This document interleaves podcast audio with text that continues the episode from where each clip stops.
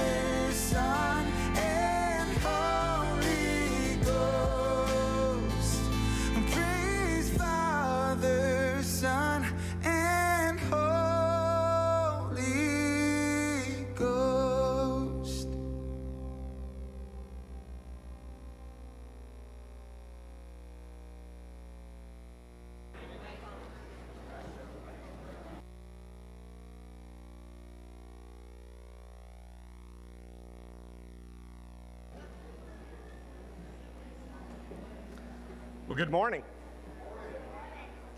Good to see everybody that's here this morning. Hope you've had a blessed week.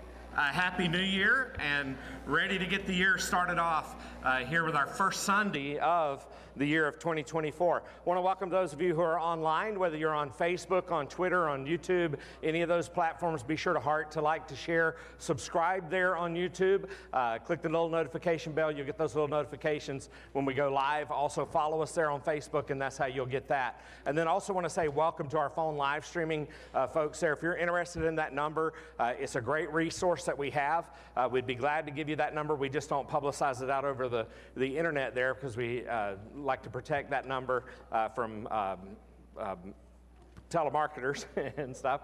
So, but we'll be glad to give you that number. You can call the church office, we'll give that to you. Uh, but want to say welcome to those of you who are listening on our phone live streaming. If you ever have any issues there, like there's no volume, no sound, those kind of things, please comment there on Facebook, and our guys are always watching those kind of things uh, to make sure. I also want to encourage you if you have access to our church website at highlandbaptistchurch.com, it's under the info tab uh, that you can download the worship bulletin as well as the children's worship bulletins. If you need those in person, they're in the windowsill over here to my right for your kids. A little while later, we'll be dismissing for children's church, so I want to encourage you uh, to pick them up then if you want also, uh, and also be sure to sign uh, the sign in and sign out sheet out here on the stand outside the offices. And while you're there on the church website under the info tab, if you'll download also the prayer list for this week, encourage you to be praying for all those individuals who are on our prayer list. But we wanted to welcome you this morning. Happy New Year. Uh, 2024 is here. If you're one of our fir- guests or first time guests, we want to encourage you uh, to pick up one of the gift bags that we have. There are some at the doors as you leave this morning, there are some on this side of the stage. Uh, so be sure to pick up one of those. it's just a little gift bag that we want to give to you to say welcome. We're glad to have you here with us. It's got some information about our church and then some gifts that are in it for you also. But wanted to say welcome to you this morning also. So, Brother Mike, come and lead us.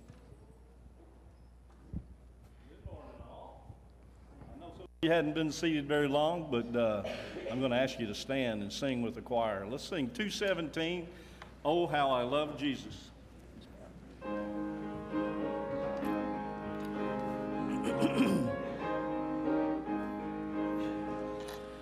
there is a name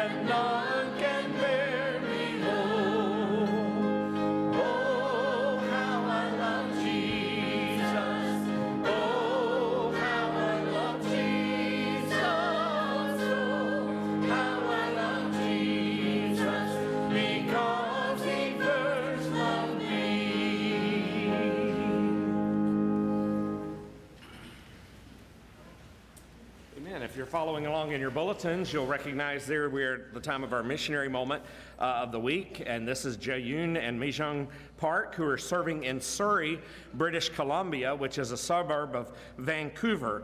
and so, uh, as uh, with many others who in 2020 were facing uh, COVID 19 and the pandemic and how all the things that affected people up there uh, in, in British Columbia, it was a difficult time for them to start a church. But in February 2021, uh, the multi ethnic church congregation of Clayton Gloria Community Church, uh, which is home to many young couples and immigrant population there, uh, began uh, and opened there and was launched. And is, they're using that to reach out to the people in the communities there. The community there in Surrey is exponentially growing, as is much of Canada, uh, with lots of influx of people from all kinds of different ethnic backgrounds. And so pray for the parks as they continue to minister uh, as our missionaries there in Canada.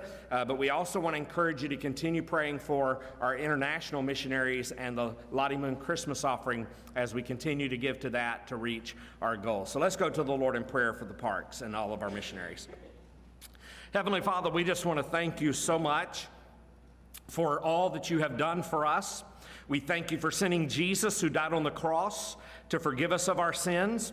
We ask, Lord, that you would forgive us and cleanse us of all of our unrighteousness. Set us, Lord, on the path of righteousness for your name's sake, and that everything we do, whether it's in our thoughts, in our actions, uh, in the things we do, and maybe sometimes in the things we don't do, Lord, I pray that we would be faithful to bring glory and honor to your name.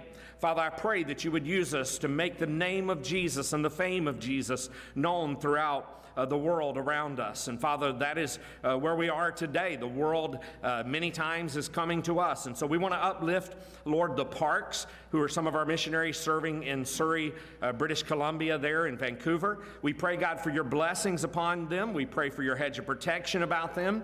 We pray, Lord, that as they have started this new church, uh, that it will continue to grow and continue to reach much of the population there in Surrey. Father, we pray for all of our missionaries, especially as we've been emphasizing our international missions uh, with the Lottie Moon Christmas offering. Lord, continue to bless us that we might be a blessing to those missionaries through our offerings and supporting them on the mission field. Thank you for the blessing of them answering the call uh, and that they have went to places that we may never ourselves be able to go. So bless them, Lord. Watch over them. Keep them safe in your arms. And Lord, as we come to worship you this morning, we want to give everything we have, all that we are, our thoughts, our hearts, our minds to you. Lord, we come before you as we begin a new year, we uh, many times have set some resolutions for a new year, uh, maybe to read through the scriptures uh, in uh, all of this year, uh, maybe to make sure we're spending that time in a devotion with you each day. Lord, whatever our, our New Year's resolutions are, I pray, God, that somewhere in that, especially at the forefront of that,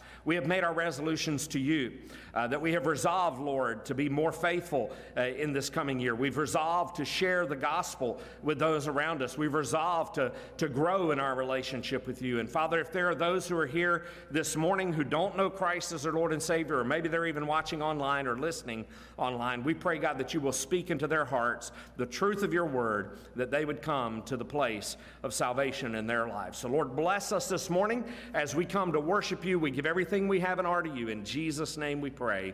Amen and amen.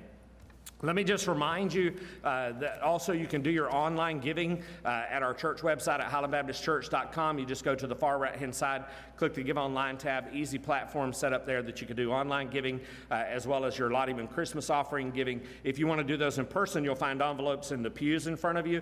Uh, you'll find the Lottie Moon Christmas offering envelopes in the windowsills around. So be sure to grab some of those uh, and to fill those out, and you can place those in the offering plates uh, down here at the front. And as we said before, don't forget to continue uh, to pray for those uh, international missionaries, uh, especially those with the Lottie Moon Christmas offering. So I want to emphasize that. We also started this again last Sunday uh, that we emphasized our Who's Your One. Uh, there are cards still down here in front of the pulpit. Encourage you to pick up one of these. What we're asking you to do is to write the name of an individual. It could just be the first name and the last initial, uh, so that we can then you can take that and tear that off, place it in the offering plate, and we're going to refill our, our cross here. we're then then also going to give you later uh, this month, probably maybe at the 1st of February, uh, some cards that'll have some generic names on it. You won't know exactly who those people are, but asking you to pray for those people, but you to pray for uh, the individual that you write down. There's 30 days of prayer uh, and a scripture that goes with each one, and we encourage you to be praying for those uh, who are lost as we seek to reach just one. Just think of that. If each one of us who are here this morning were to reach one person for Christ in this coming year, you couldn't see them all. Uh, in this in this sanctuary. So I want to encourage you to resolve in your hearts as a resolution for this year to be faithful to invite people to come to church, to invite people to come to Jesus, and to answer that question: Who is your one, Brother Mike?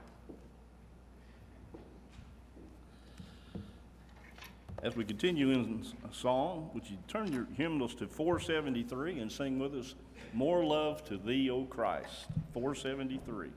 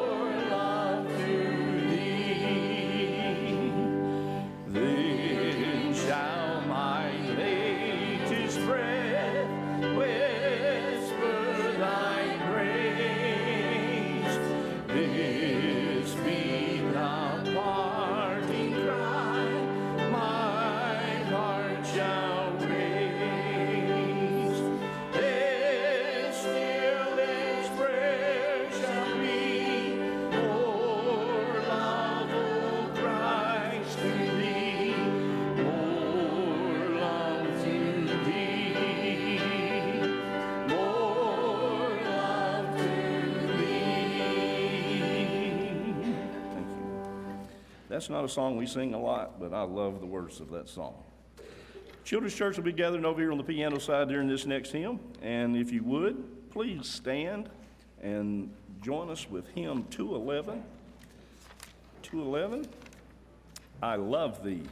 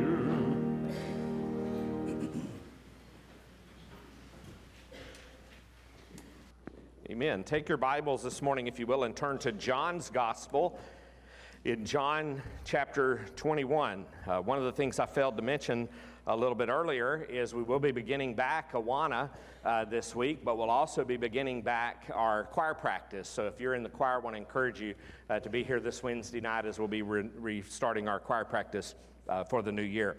John chapter 21, we're just going to begin with verse 15. If you remember uh, last week's message, we remember that Jesus appeared uh, to the disciples there uh, at, on the sea uh, at Galilee there uh, as he cooked the fish for them and, and began to talk with them and uh, began to minister to their hearts. And now we pick up uh, with verse 15 in John chapter 21. I've entitled this message this morning, Do You Love Me? And that's what I want to encourage you to answer that question about the Lord Jesus in your own hearts. Do you love him? Let's stand as we read God's word in honor of his word. John 21, verse 15. When they had finished breakfast, Jesus said to Simon Peter, Simon, son of John, do you love me more than these? He said to him, Yes, Lord, you know that I love you. He said to him, Feed my lambs. Let's pray. Heavenly Father, as we come to you in prayer this morning again, we just come before you, Lord. Just take all those distractions away from our hearts and our minds. We want to hear from you. We want to sense and feel your power and your presence in our hearts and our lives. So bless your word this morning as it goes forth. May it not return void. May we see some things that we can apply to our hearts and our lives. And most of all, may those who are lost hear the gospel message that they would trust in Jesus as their Lord and their Savior this morning. In Jesus' name we pray. Amen. And you can be seated. You know, as we've been working our way through the life of Jesus, for what has been today 134 sermons uh, that I preached through the Gospels here. It's been one of the most rewarding journeys through uh, the Gospels. We've seen water become wine. We've watched as Jesus walked on the water, as he gave sight to a blind man, as he raised the, uh, a dead man uh, from the dead. And it's all about the Word, all because of the Word becoming flesh. Uh, we've heard Jesus preach about light coming into a world uh, of darkness, about bread coming down from God, and about life coming into dead sinners uh, like you and like me. And through it all, uh, the purpose of the Gospels has been for us to believe the right things about Jesus and to understand the right things about Jesus so we could trust in Him and be born again. In fact, here's what John 20, verse 31 in the previous chapter says to us at the end of that chapter. It says, But these are written, speaking about all the things that came before in John's gospel, but these things are written so that you may believe that Jesus is the Christ, the Son of God, and that by believing you may have life in his name. So that's the whole purpose of what we've been going through in the life of Jesus, uh, seeing and hearing the gospel message through his eyes and through the eyes of his disciples and those he ministered to. So we come to this passage this morning, and before we begin to dissect the words of Jesus, to Simon Peter, I want us to just notice for a moment that Jesus is talking to Simon about finishing his life well. Now remember that this is the same Simon that had said, These may all leave you, but I never will. He's the same Simon, you remember, who drew a sword and cut a man's ear off. He's the same Simon Peter uh, who, who talked like a traitor and cussed like a sailor uh, just about a week before this event happens here. Uh, he's the same Simon that, that ran like a coward and cried like a baby. But now, in the presence of all of these disciples, Jesus is choosing in this passage that we're looking at this morning to restore him to himself. And so his failure had been public, And so his repentance and his restoration needed to be public as well. I mean, everybody knew what Peter had done. They knew he had denied Jesus those three times. They knew it because Peter uh, didn't hide it. He, he, had, he was there in the courtyard. Uh, he, he, when he heard that cock crow uh, the third time, uh, he, he just bawled. He broke uh, in his heart because of it. And so one commentator said that, that this event needed to happen uh, because Peter needed to, and the other disciples, they needed to hear Peter's affirmation of his love for Jesus Christ, and they needed to hear Jesus recommissioning him so that they would be uh, loyal in following his leadership. You know, if we've learned anything in this study through the life of Jesus, it's that you can get past your past. It doesn't matter what your past is, you can get past your past. I mean, think about the woman at the well back in John chapter 4. She'll tell you that you can't be too wicked for Jesus to save you. You look back at the woman caught in adultery back in John chapter 8, and she'll tell you that there is a fountain filled with blood. Uh, you remember Lazarus back in John chapter 11. He'll tell you that even death cannot stop Jesus from using you. And in a few weeks from this event here, Simon Peter is going to preach at Pentecost, and thousands are going to come to faith in Christ in one day. And, and you might ask him, How do you do that? And he would probably tell you about the fish breakfast by the Sea of Galilee and tell you that's where I was restored by a sin forgiving, life changing God, a God of second chances named Jesus. Now, there are three ways that Jesus tells Peter and tells us that we can finish well, and he does it by asking this question multiple times over Do you love me? Now, we're going to have a little bit of a Greek lesson this morning because when we look at the English in these words, it all comes across to us as L O V E. Now, you might be thinking L O V E, Valentine's Day is coming. You might think of love in that respect. You might think of the love you have for your husband, or you have for your wife, or your boyfriend, or your girlfriend. You might think of the love that you have for friends. You might think of the love you have for family. But what we're going to see is Jesus uses here a couple of different words. Peter uses one in particular uh, in this passage, but he, Jesus uses this question here to tell Peter how he can finish his life well and how we can finish our lives well. First, I want you to see is this is that we can finish well by living a life of service. By living a life of service. Now, this is a critical passage with one great lesson that love is uh, one basic essential for life because without love, life counts for nothing in God's eyes. The greatest question uh, we could ever answer is this question Do you love me? So let's go back and look at these verses again here because after the meal, Jesus now begins to focus on Peter in particular. There are other disciples who are there, but he wants to focus on Peter in particular. So look, look again at verse 15, if you will. When they had finished breakfast, Jesus says, not to the rest of the disciples, not to the beloved disciple, John, but to Simon Peter, Simon, son of John, do you love me more than these? He said to him, Yes, Lord, you know that I love you.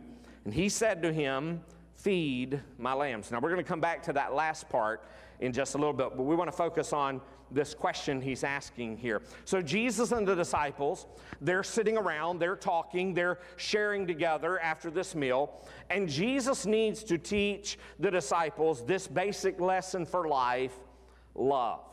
It, it, reminded Peter where he had come from because he had come from a place of humble beginnings. All that Peter had become and would become was because of God. And it would remind Peter that he was nothing apart from Jesus Christ and nothing apart from the mission that he's about to receive. And so the first question Jesus asks is Do you love me more than these? Now, there's a difference, as we said, in these three questions that Jesus asked of Peter. The first question asked to Peter, he said uh, here, he was asking who he loved, who he agapes, uh, is from the, from the root word agape. Uh, who do you agapes the most? The Lord Himself or these? Now, the first question comes to our mind is what is these? We don't know what these are. The Bible doesn't specifically tell us what these are. There, there's honest debate as to what Jesus meant by these. There's really two camps, two major schools of thought that come down, and either one of those could be the right one. And both have some validity. The first one deals with the issue of spiritual arrogance, of pride. Some say that when he says, Do you love me more than these? He's referencing the other disciples. Uh, because remember, Peter was one who had bragged. You remember, Peter was always speaking before uh, he acted. He was always putting his foot in his mouth, if you will. He had bragged that he was more faithful than the others. You remember that? He had said, I'll never leave you. The rest of these guys, they may run, they may get, be like cowards, they may scoot and scatter, but I'm going to stand strong. And that's not what happened with Peter. He had bragged that he was more faithful than the others. So, according to this view, Jesus was asking, Oh, really? Uh, the idea is Have you learned anything, Peter? Do you still think that you're better than these men? And that's underscored in Jesus' language because two times Jesus uses the Greek word agape, or a form of it, agapes, in this first uh, reference here. And Peter answers with a different word for love, phileo. Now, the third time, Jesus does use Peter's word. We'll get to that in a moment. But even in the language, Jesus gives the picture that while we can never get up to him, he can always come down to us. Oh, the love that drew salvation's plan. Oh, the grace that brought it down to man. Oh, the mighty gulf that God did span at Calvary. That's what that song says, and that's what we sing because that's exactly what happens here in the scriptures. He came down because he loved us. And if Peter was going to become the leader that Jesus wanted him to be, he had to have humility before the others. Now, it's amazing what happens in Peter's life. Because you see Peter one way in the Gospels, and then you read over in his letters, say like 1 Peter chapter 5 and verse 5, where here's what Peter says to the New Testament church. He says, Likewise, you who are younger, be subject to the elders, clothe yourselves, all of you, with humility toward one another. For God, he said, opposes the proud but gives grace to the humble. Peter could say that because something had transformed and changed in his life. Proverbs chapter 3 and verse 34 says, Toward the scorners or toward the conceited people, he, he is scornful. He has no use for conceited people. But to the humble, he gives favor. You know, sometimes we are so full of pride that we can't be used by God. Because remember, it was Peter who wrote in 1 Peter chapter 5 and verse 6, Humble yourselves, therefore, under the mighty hand of God, so that at the proper time he may exalt you. No person has ever been too little for God to use. But some people are just too big. They're too big here. They're too big here. They think they're hot stuff. They think they're God's gift to the church or God's gift to the world. So, so here's what I want to encourage you this morning is to not be disqualified by your pride in service to the Lord. Don't be distracted also by your pastimes. Because we said there's an honest debate here as to what Jesus meant by these. Does he mean these disciples over here? Some say it, would, it was the other disciples. Jesus could have been pointing to those disciples when they were sitting around. If so, he meant, Do you love me more than these men or, or your family, this group of guys who's become like your family? Or Jesus could have been pointing to the fish because you remember what happened in the previous verses? They had caught so many fish in the nets. They were about to break but they didn't break and they brought all those fish 153 there to the shore. When jesus told them to bring them to the shore they had their boats that were there on the shore. They had all their fishing equipment there and jesus could have been pointing to those fish and to the nets and to the boat. If so he could have been asking do you love me more than you do your job more than you do your profession, more than you do your career. In other words, either one of those is correct because we ought to love Jesus more than anything else in this world. We ought to love Jesus more than we love our own mothers and fathers.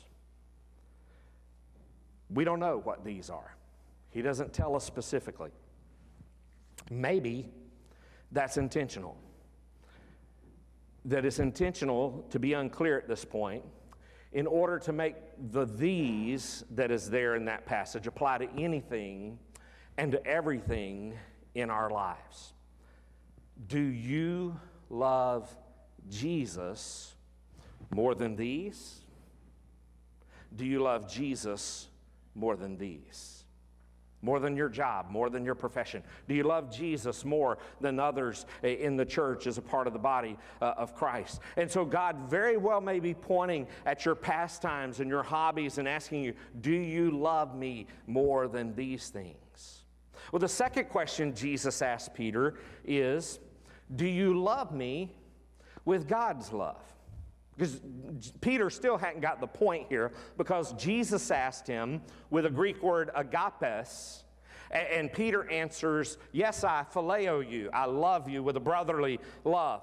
Uh, so go back to verse 16, if you will, and we pick up with the second question.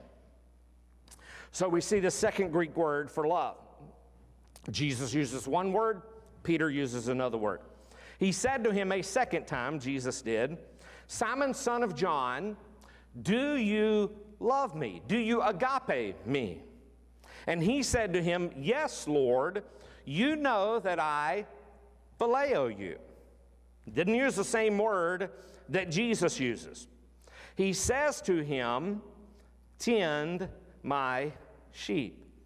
He said to him the third time, Simon, son of John, do you love me? Now get this Jesus flips it, and now he uses the word phileo. Jesus says, Do you phileo me?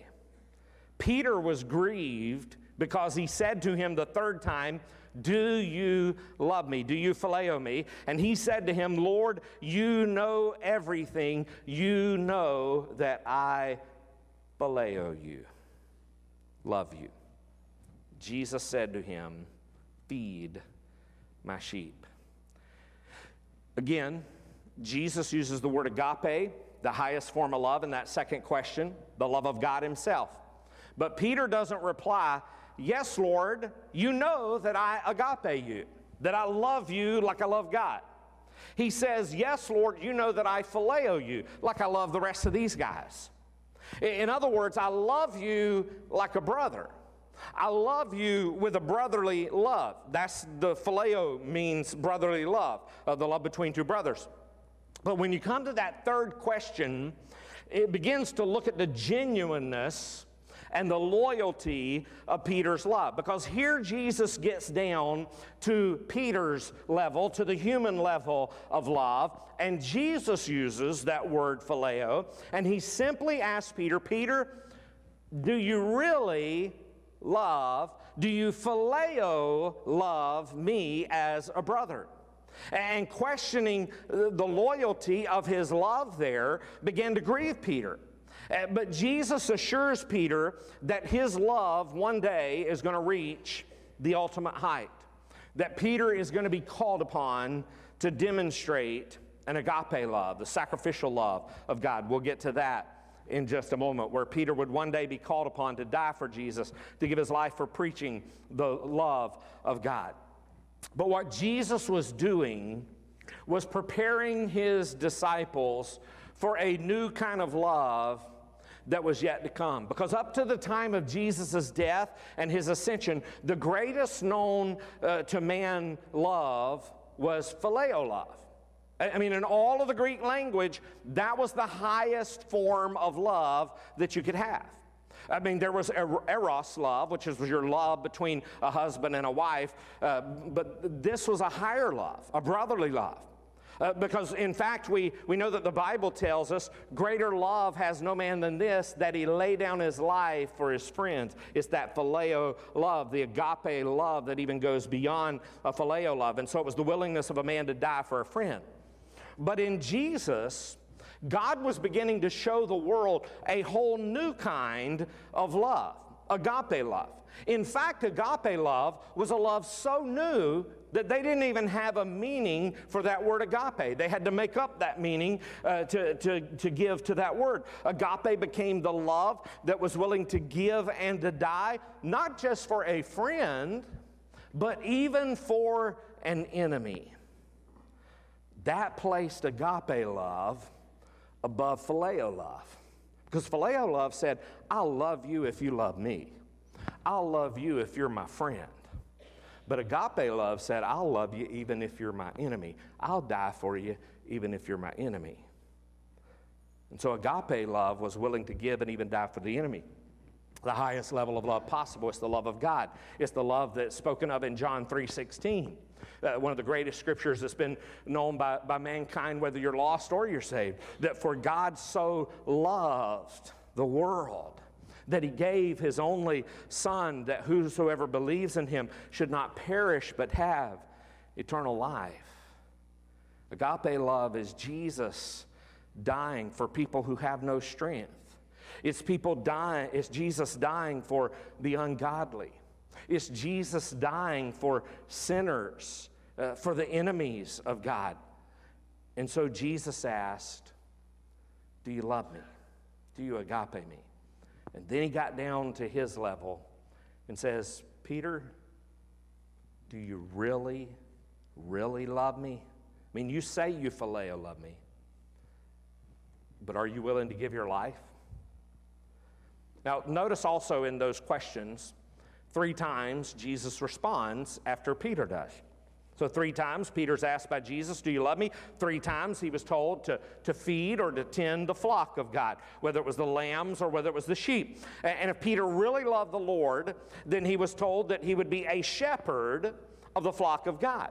Now, Scripture says that the lambs and the sheep are the flock of God. That is, they are the church of God. So Jesus was saying to Peter, If you love me, here's what I want you to do guard yourself and be faithful, feed my lambs and feed my sheep, my church. Now, the flock of God is made up of lambs and of sheep. Lambs that he's referring to are new believers, are, are those who are immature in their faith, and the sheep are those who are mature believers, believers who've walked with and grown uh, in the Lord for a long time. And, so he's saying here that the ministry to the flock or to the church is twofold. The first ministry is to feed to give food. What do you give uh, if he's talking about here? He's not talking about literal sheep, he's talking about people. What's he talking about? He's not talking about putting a spread of fried chicken out. Preachers love fried chicken. But he's not talking about that. He's talking about spiritual food here. He's talking about this. He's talking about the Word of God that we need to be feeding on the Word of God, like Peter goes on to say in his letter in 1 Peter chapter 2 and verse 2 and verse 3. He says, like newborn infants long for the pure spiritual milk, that by it you may grow up into salvation, if indeed you have tasted that the Lord is good. You need to be feeding on the milk of the Word of God. That's just barely getting into the surface. But eventually in your life, you ought to be growing and maturing in your faith that you're feeding on the meat of the Word of God. The second ministry that he talks about to Peter is that of being a shepherd.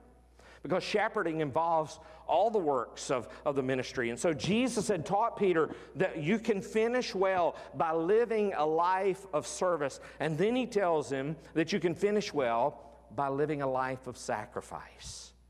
Notice what Jesus goes on to say here. And this is why he was laying this out for, for Peter here, asking him those three times, because you remember three times he had denied Jesus. Three times now he's asking these questions to, to counteract that uh, denial that Peter had had uh, back earlier in the Gospels here.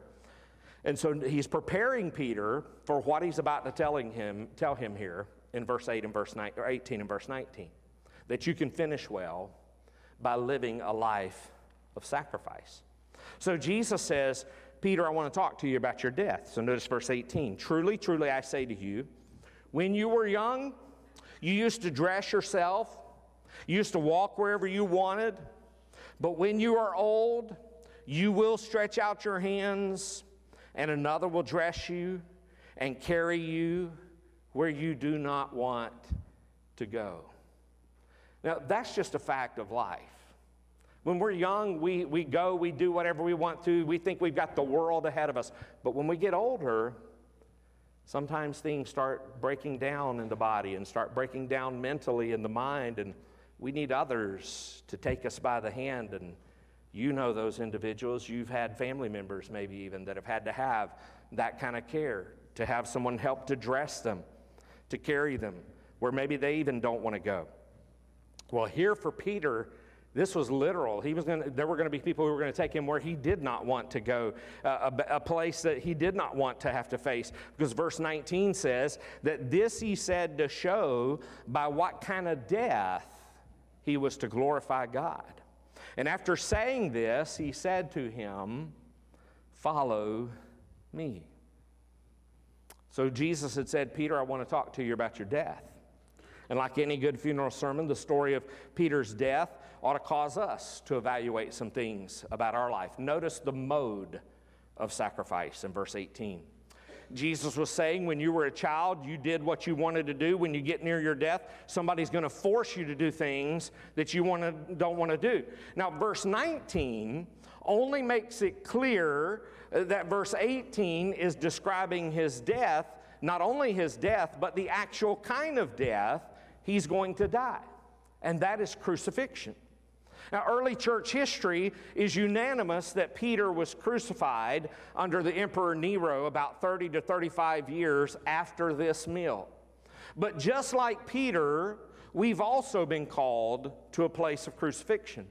Here's what, Peter, what, what, Paul writes to us in Galatians chapter 2 and verse 20. He says, I have been crucified with Christ. You see, if you're here this morning and you know Jesus as your Lord and your Savior, that is to be your life, that every day you are to crucify the self and live, uh, not live in the flesh, but live in the spirit. And that's what Paul is talking about there. He says, I have been crucified. Uh, the old self has been put to death. I am a new creature, a new creation in Christ Jesus. And so for Peter, the sacrifice wasn't just a symbol here.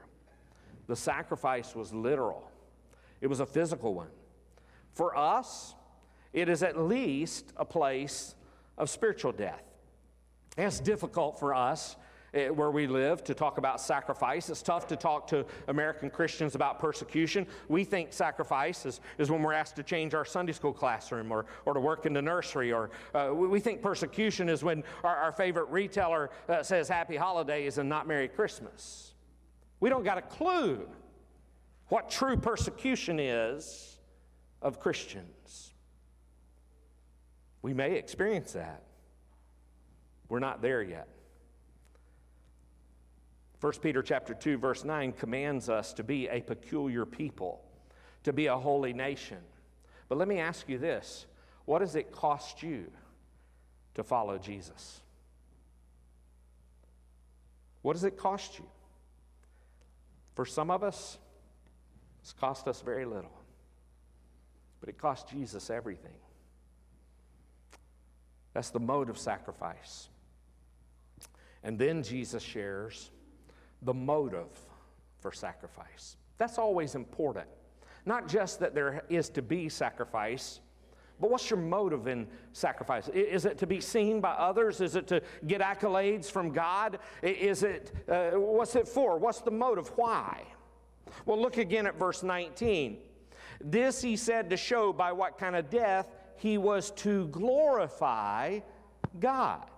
So the motive is that God would be glorified through his sacrifice that the offering of our lives, even when it is costly, especially when it is costly, ought to be an act of worship.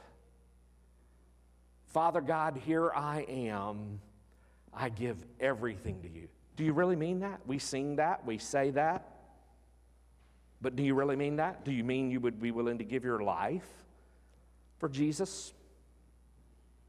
We ought to be convicted by what we give to lesser things as we give Jesus so often the leftovers.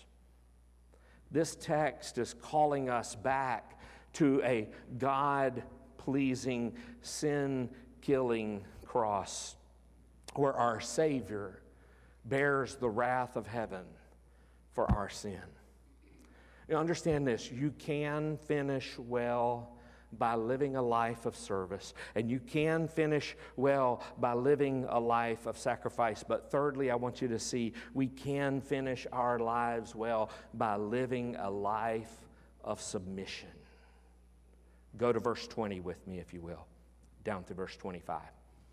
So, after telling him about his death, Jesus repeats a simple mandate that first caused Peter to become a disciple. So he goes all the way back in Peter's life, back to when he called Peter to become a follower to start with. And what did he say to Peter back then? What did he say to all of those disciples? Follow me. That's what he says to you and to me this morning. He says, Follow me. And I really believe that's what Peter wanted to do, but he hardly takes a single step before he's met with a distraction. Now, Peter's going to finish well. There are two things he has to learn and that he and we need to have in our own lives. The first is this Peter needed to have a singular focus on Jesus. Look at verse 20. So Jesus has already said this stuff to him about loving him. Do you love me? Do you not love me? Peter's answered, Yes, I love you. Yes, I love you. Feed my sheep, tend my sheep. After saying this, Jesus said to him, Follow me. And then, verse 20, Peter turns and he saw the disciple whom Jesus loved following them. The one who also had leaned back against him during the supper, during the Last Supper in the upper room, and had said, Lord, who is it that is going to betray you? The narrative portion of John's gospel here ends with a rather strange exchange because Jesus has told Peter, Follow me. And Peter is met with a common dilemma. He's distracted by another person following Jesus. And in this case, it's the author of this gospel, it's John the Apostle. Uh, these two had seen a lot together. Along with James, they had been on the Mount of Transfiguration. They had been together in the intersection uh, of Gethsemane in the garden there. So the question comes from Peter when he turns and sees this disciple whom Jesus loved following them, the one who had leaned against him during the supper, and it said, Lord, who is it that is going to betray you? Verse 21 When Peter saw him, he said to Jesus, Lord, what about this man? What about him? And the answer from Jesus is a blunt answer, but it's also a practical answer. It's none of your business. None of your business about him. You know what is your business? You. So often, that's our problem. We're worried about what somebody on the other side of the church is doing, what somebody else in, a, in another Sunday school class is doing, what somebody else is doing here, when we need to be concerned about ourselves. Jesus is saying, What I do with my other followers is none of your business. In the church today, we so often become distracted by other believers. We get sidetracked by their life, by their walk, by their obedience, or their lack thereof. And many times it's their lack thereof because we want to point out the, the negative things in somebody else's life. Why? Because we want to make ourselves feel better. We want to make ourselves look better in front of others. And we say, well, at least I'm not like so and so. At least I don't act like them or do like them. Or, and we're always pointing out the negative things around us because we want to try to elevate ourselves up because we're just like Peter was at one time, filled with pride. Jesus says to us today, that's none of your business. Follow me. Now, John wasn't a backslidden believer who was pulling Peter away from Jesus. But Peter needed to learn a lesson early on. If you put your eyes on other people, here's what I want to tell you it's a fact that'll happen every time. They will let you down. Do you get that? You put your eyes on other people, and that even means the preacher, and you know what they're going to do? You know what a preacher is going to do? They're going to let you down. I'm not God. I'm not perfect. There's no preacher that is. There's no other believer in this church that is perfect. So don't elevate somebody else up on a pedestal, and certainly don't try to put yourself up on a pedestal. That's the lesson Peter needed to learn.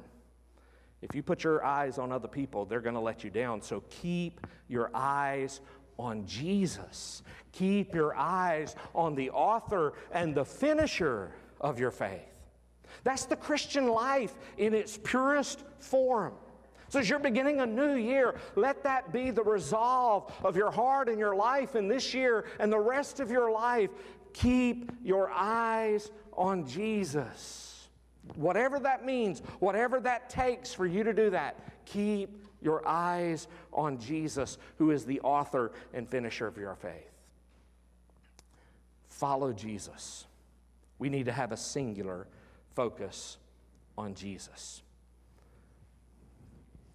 Verse 23 went on to say, So the saying spread abroad among the brothers that this disciple was not to die. Yet Jesus did not say to him that he was not to die. And this is John answering this. He didn't tell me that I wasn't going to die. It, it, it, he said, but if this is what he said, but if it is my will that he remain until I come, what is that to you? Don't worry about him, worry about me. Here's the second point that Peter needed to learn and that we need to learn if we're going to faithfully follow Christ. Have a sure faith in Jesus. Not only a singular focus on Jesus, but to have a sure faith in Jesus. What does that mean? Because so often we talk about faith and, and, and some abstract idea out there, but he's simply saying this a sure trust in Jesus. Do you really, really, truly trust in Jesus? So he, goes on to say, this is the disciple in verse 24 who is bearing witness about these things, John speaking about himself here, and who has written these things, and we know that his testimony is true. Now, there are also many other things that Jesus did. Were every one of them to be written, I suppose that the world itself could not contain the books that would be written. So, after identifying himself as the author of this book, John here, he reminds us that he has been a faithful witness who has presented credible evidence all throughout his gospel. All throughout the four gospels, we've seen the credible evidence of who Jesus is and what he has come to do. But John, in particular, has given us the credible evidence for the humanity and the deity of Jesus.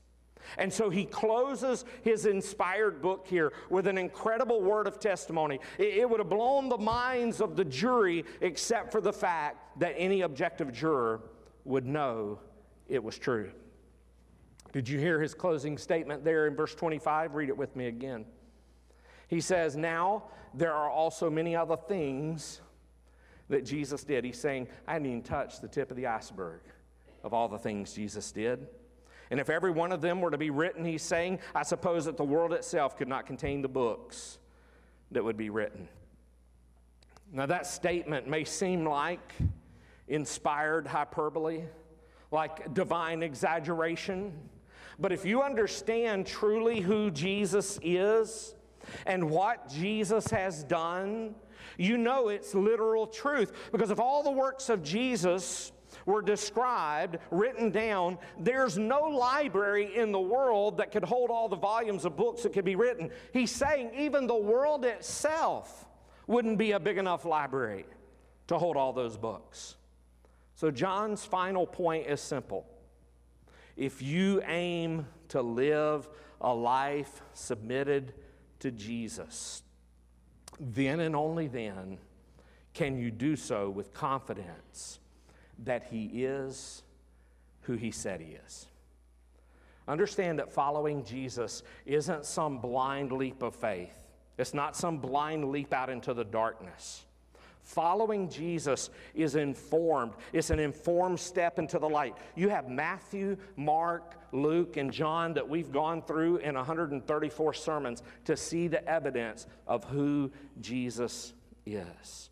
The most logical thing for a person to do after seeing what the gospel say, after hearing who Jesus is, is to submit to the one who was the eternal God come in the flesh. Our goal in life ought to be to finish well. We ought to want to give a good ending to the story of our life. We can finish well by living a life of service. We can finish well by living a life of service, but all of that is meaningless unless we live a life of submission to the Lord Jesus Christ. Would you do that this morning? Let's pray. Heavenly Father, thank you this morning for this passage. That as John comes to the close of his gospel, Lord, as we're nearing the end of our walk through the journey of the life of Jesus, Lord, I pray that you have spoken into our hearts that question that we heard to Peter Do you love me? Because another reason that he's asking that question, Do you love me? is because Jesus is saying, I sure did love you. That's why I died on that cross.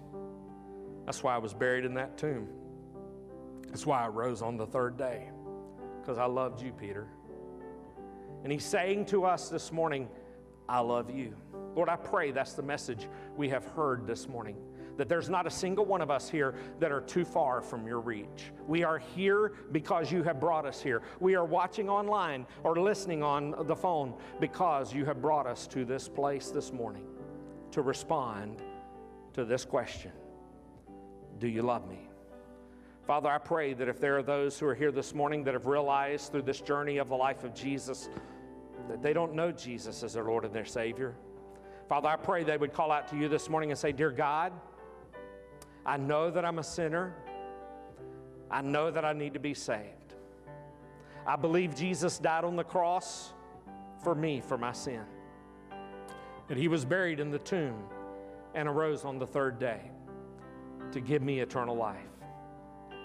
Jesus, I call out to you this morning. Come into my heart and my life and save me and help me to live for you all the days of my life. Father, if someone's prayed something like that in their own words this morning, Father, I pray that they would have uh, confidence in their heart to know that based on the Word of God, not what they feel, not what the preacher said, but what the Word of God says, that if we call upon the name of the Lord, we shall be saved. If we believe in our heart and we confess with our mouth Jesus as Lord, the scripture says we shall be saved. Father, I pray this morning there'll be those who would come beginning a new year to say, Lord, I want to start this off right. I want to begin with you. Father, I pray there be those who come to publicly profess that faith in Christ. Lord, there's a lot of us here who we've walked with you, we've talked with you, and you've sat us down today to ask us, like you did Peter, do you love me? Do you agape me? Do you love me with a godly love? Are you willing to die for your enemy? Do you love me? Do you phileo love me? Do you, would you even die for Jesus, for your friend, the one who died for you? What sacrifice, what cost would you be willing to pay? And Father, I pray that we would be able to answer this morning with a resounding yes, Lord, whatever it takes, I will follow you this day, this month, this year, and the rest of my life. Maybe you've messed up like Peter. Maybe you've messed up like some of the other people that Jesus brought miracles into their life, the miracle especially of, of salvation. Maybe there are many of us who are here like Peter. We've messed up. And you're wanting to restore us to a right relationship with you this morning. Father, I pray that we would just simply come to this altar and pray to say, Lord, I sacrifice it here on this altar before you. I give everything I have and am to you, and I ask, Lord, for you to use me, especially in this new year, for your kingdom's sake, to bring glory to you. And Father, I pray that your will will be done in this invitation. In Jesus' name we pray. Amen.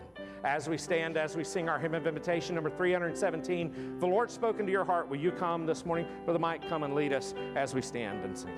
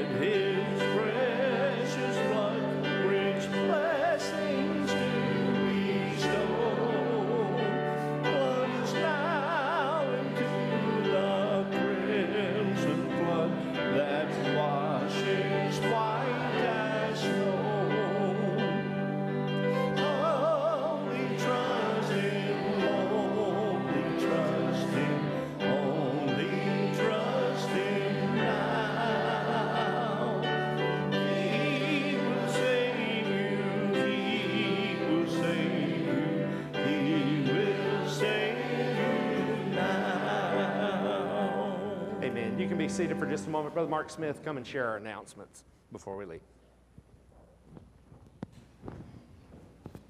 Good morning, all, and a Happy New Year to each of you. Uh, Pastor Matt has an announcement to kick us off here. Well, it's good to be back in the land of the living, and uh, thank y'all so much for your prayers as we have, for the most part, gotten better. But get your uh, pen out and a piece of paper. I got some things that y'all need to write down because I'm sure you'll just throw this little bulletin away by the time you leave here.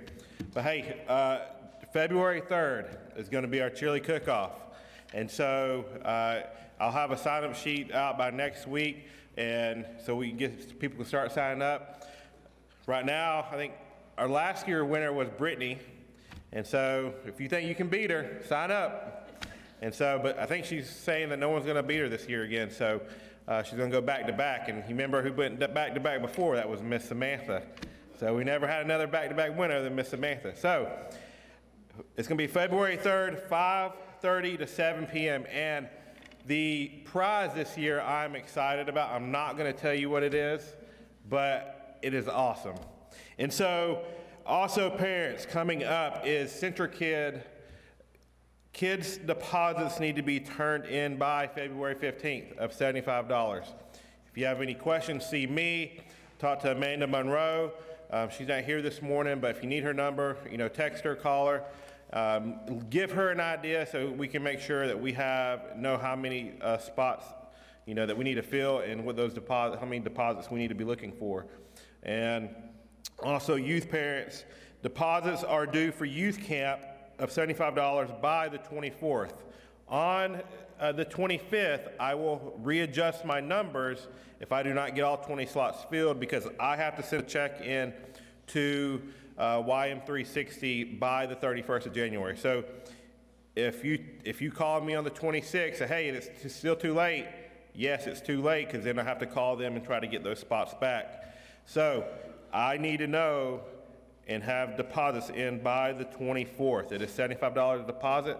We we do have scholarships available, but we need to know. You need to communicate that to us so that we know what you're thinking and what's going on. So please don't let money be a reason why your kid can't go, but communicate, let us know so that your child doesn't get left out. Also, on February 11th will be our first VBS meeting. Uh, we'll meet in the sanct- or in the fellowship hall again. Uh, the goal is to get T-shirt sizes again for volunteers. Also, to you know, get people signed up for roles they want to do. If you want to teach uh, music, um, help out with preschool, uh, maybe just be part of, just be a helper. So, be here for that meeting on February 11th at three o'clock, because VBS will be right around the corner. If you got any questions, just let me know, and or you could talk to Miss Amy too about that meeting on VBS as well. Thank you. I'll write it all down. Thank you, Matt. Pastor Jim mentioned about the Awana starting back this week. Be in prayer for the children and for the workers in Awana as they begin this new semester. Also be in prayer for two families, two church families have lost loved ones this week, the McBride family and the loss of Miss Gale's mother, Eva Pearl Foltz, I believe. And also Jim Dougherty's lost his stepmother, Carol Dougherty. Be in prayer for these two families. If you are interested in the Prime Timers lunch on Tuesday, there's a sign-up sheet in the hall, and you can sign up there after the service. Let's go to the Lord in prayer as we close. Father, we, we thank you for your love for Peter. We thank you for looking into his heart and seeing one who desired to serve you and to be faithful, but who was um, fallible and, and who failed you as we all have. We thank you for looking into each of our hearts and asking that same question, do you love me? And giving us that same, that same uh, exhortation to feed your sheep and feed your lambs. Thank you for each brother and sister that is here. We do lift up the McBride and the Dougherty families in their loss at this time. Go with us from this place, and may we honor your uh, self, with our lives and our presence. Pray in Christ's name. Amen.